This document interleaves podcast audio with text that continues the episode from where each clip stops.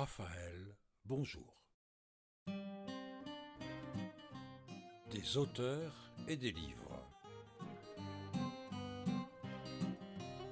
Nos premiers invités, la garrigue provençale, le Mistral, Marcel Pagnol et Jean de Florette.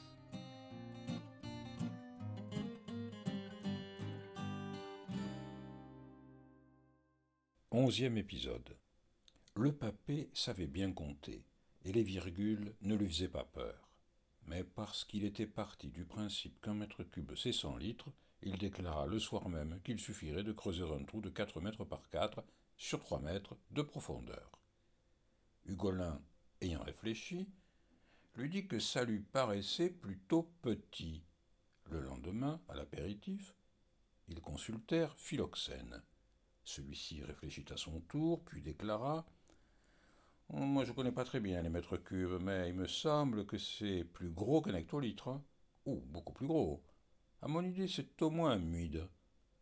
Par bonheur, la vieille institutrice passait par là, avec son cabas, sous une mantille de dentelle noire. Ils l'arrêtèrent. Dès que lui fut exposé le problème du bassin, cette femme extraordinaire sans même prendre le temps de réfléchir, répondit tout à la file qu'un mètre cube, c'était mille litres, qu'il faudrait un bassin carré de dix mètres de côté et de quatre mètres de profondeur, ce qui entraînerait l'extraction de quatre cent mille litres de terre, qui pèserait au moins deux kilos par litre, soit huit cent mille kilos, ce qui exigerait une année et demie de travail d'un terrassier de métier. Enfin, pour le revêtement intérieur, de 0,25 m d'épaisseur pour une surface de 260 mètres il faudrait 65 mètres cubes de maçonnerie, à 2 tonnes le mètre cube, soit 130 tonnes. Puis, comme l'église sonnait la demi de 6 heures, elle les quitta au trot, stupéfait de cette virtuosité, mais consterné par ses résultats. Le soir, à table, le papé constata c'est pas possible, Galinette. Ce serait un travail de trois ans. Et on pourrait prendre un ou deux ouvriers. J'y ai pensé.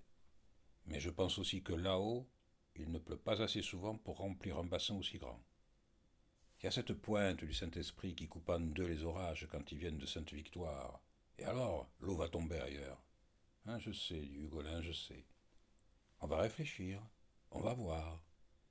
Il était tout triste et parpait léger mélancoliquement en croquant les beignets de courgettes. Pendant quelques semaines, il ne parla plus des œillets. Il commençait à préparer une lettre désolée pour Attilio lorsque la Providence vint à son aide.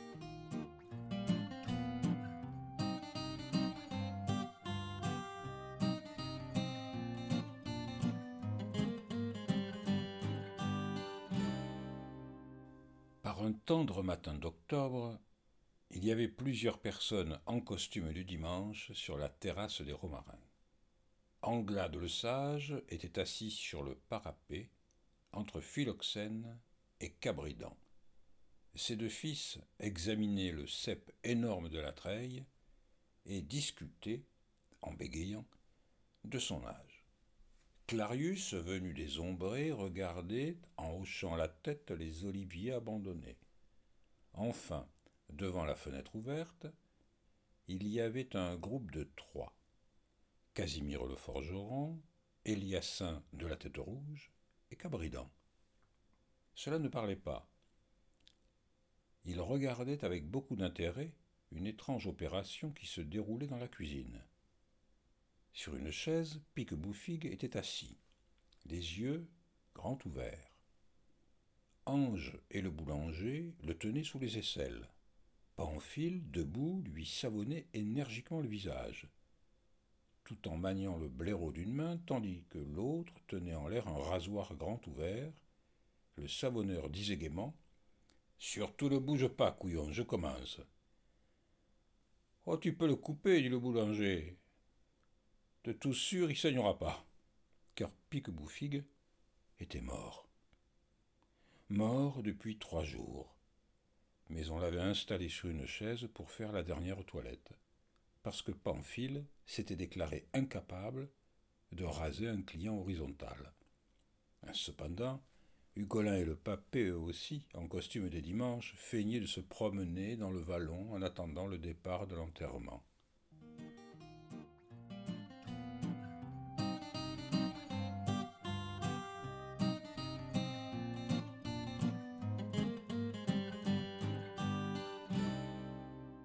De temps en temps, Hugolin se baissait, arrachait une plante, puis examinait la motte qui venait avec la racine.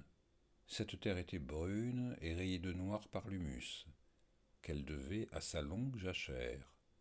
Le papé en prit une pincée, qu'il écrasa entre ses doigts, et qu'il flaira longuement. Hugolin en mit quelques grains sur sa langue, et les suçota, comme pour apprécier un vin. Puis ils s'engagèrent dans les hautes broussailles sur le coteau et montèrent jusqu'en haut de la pente qui s'arrêtait devant un petit apic de roches blanches. En réalité, ils s'étaient peu à peu approchés de la source, après quelques détours de promeneurs, et ils venaient d'y arriver. Il y avait là le tronc d'un vieux figuier, hérissé de quelques branches mortes, mais entouré de rejetons verdoyants tout en pointant l'index vers le coteau d'en face qu'ils feignaient de regarder tous les deux. C'est juste ici, dit le papé. Au pied du figuier, il y avait comme un petit puits, tout juste assez gros pour un homme, et pas plus profond que ma hauteur. Il n'était pas bâti. C'était un demi-rond de terre d'un côté et de l'autre le rocher. Et dans le rocher, presque au fond, il y avait un trou tout rond, comme une pièce de cinq francs. C'est par là que la source arrivait. Mais elle ne montait pas jusqu'au bord du puits. Il fallait la tirer avec un seau. Qu'à moins le gros, qui n'était pas bête, a vu que le niveau de l'eau était un peu plus haut que son champ. Alors, il a creusé une petite tranchée, au fond avec des briques et des tuiles. Il avait fait une espèce de rigole qui allait jusqu'au bout du champ, et puis il avait bien rebouché la tranchée, et il avait couvert le puits. Ça fait que l'eau arrivait toute seule jusqu'en bas. Tout en parlant à travers les genêts épineux et les cystes, ils étaient descendus jusqu'à une touffe de roseaux qui émergeait de la broussaille. C'est là que la rigole débouchait, dit le papé. Au pied des roseaux, il y avait quelques ajoncs. Ils sortaient d'une plaque de mousse, les yeux levés vers le ciel, comme s'ils s'intéressaient à la buse qui tournait là-haut. Le papé murmura Regarde autour de mon pied, ça gicle. L'eau est empêchée, mais elle est là. Il n'y aura pas grand-chose à faire. Hugolin marcha à son tour sur la mousse, et son gros soulier fit jaillir des éclaboussures. Quand je pense qu'il a laissé perdre cette fortune, dit-il, je suis bien content de lui avoir cassé la gueule. Il n'avait pas tué qu'un homme. C'était un double assassin.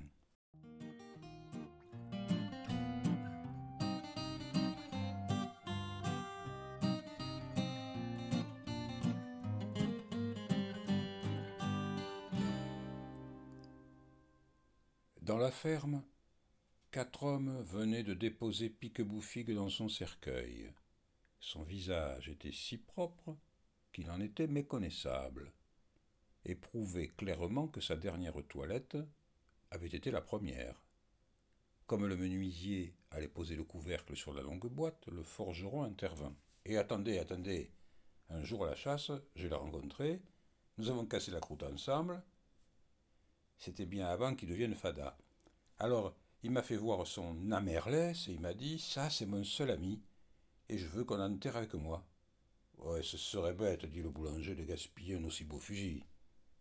Et puis là-haut, qu'est-ce qu'il en ferait, dit Pamphile Il pourrait peut-être pas se retenir de tirer un ange et ça n'arrangerait pas ses papiers. Allez, allez, allez, dit le forgeron, pas de plaisanterie en ce moment. Moi, je dis qu'il faut lui mettre le namerlès parce que la volonté d'un mort, c'est sacré. Il prit la belle arme et la fit passer sous le bras droit du cadavre, le canon reposant sur l'épaule.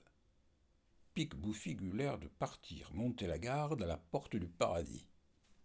C'est pendant que Pamphile vissait le couvercle que M. le curé arriva, précédé et accompagné de ses enfants de chœur. Le cortège s'organisa, derrière le cercueil que six hommes, portés sur leurs épaules, tout le long des genêts en fleurs, sous le mélancolique soleil d'octobre, Pique-Bouffigue partit pour son dernier voyage, suivi par une trentaine de paysans. Quand le cercueil franchit le col et qu'on découvrit le village, on entendit sonner le glas sur la petite cloche des Bastides. C'est à ce moment que Philoxène demanda au boulanger Tu as regardé si le fusil était chargé Ah non, j'y ai pas pensé. Avec un amerlès, ça se voit pas. Mais Eliassin s'écria De tout sûr, il est chargé, et avec des chevrotines. Quand il rentre à la maison, toujours il le chargeait avec des chevrotines à cause du sanglier qui venait quelquefois la nuit. Ah, ça, dit le papé, ça pourrait être dangereux. Surtout, dit le forgeron, qui avait limé la gâchette pour qu'elle soit sensible. Il disait qu'un coup de vent, ça suffirait pour le faire partir. Cette révélation courut le long du cortège. Philoxène, qui marchait derrière le curé, se retourna pour dire Il y a peut-être un cran de sûreté. Ça m'étonnerait, dit le forgeron. Il y eut un peu de flottement dans les rangs. Derrière la planche de sapin, le canon du Namerlès s'était braqué sur eux, juste à la hauteur des visages. En quelques pas, le cortège se sépara en deux files, qui laissaient entre elles un assez large espace pour le libre passage des chevrotines. Après leur traversée de la tête de monsieur le curé, ce saint homme, qui ne risquait rien de pire que le paradis. Au cimetière, le papé fut grave et digne. Mais il dut plusieurs fois pincer le bras du colin qui souriait sans le savoir et qui chantonnait. C'était Raphaël, des auteurs et des livres. Pour connaître la suite de Jean de Florette, abonnez-vous au podcast. À la prochaine fois. Et durant le confinement, j'essaierai de vous apporter un peu de soleil provençal avec un épisode par jour.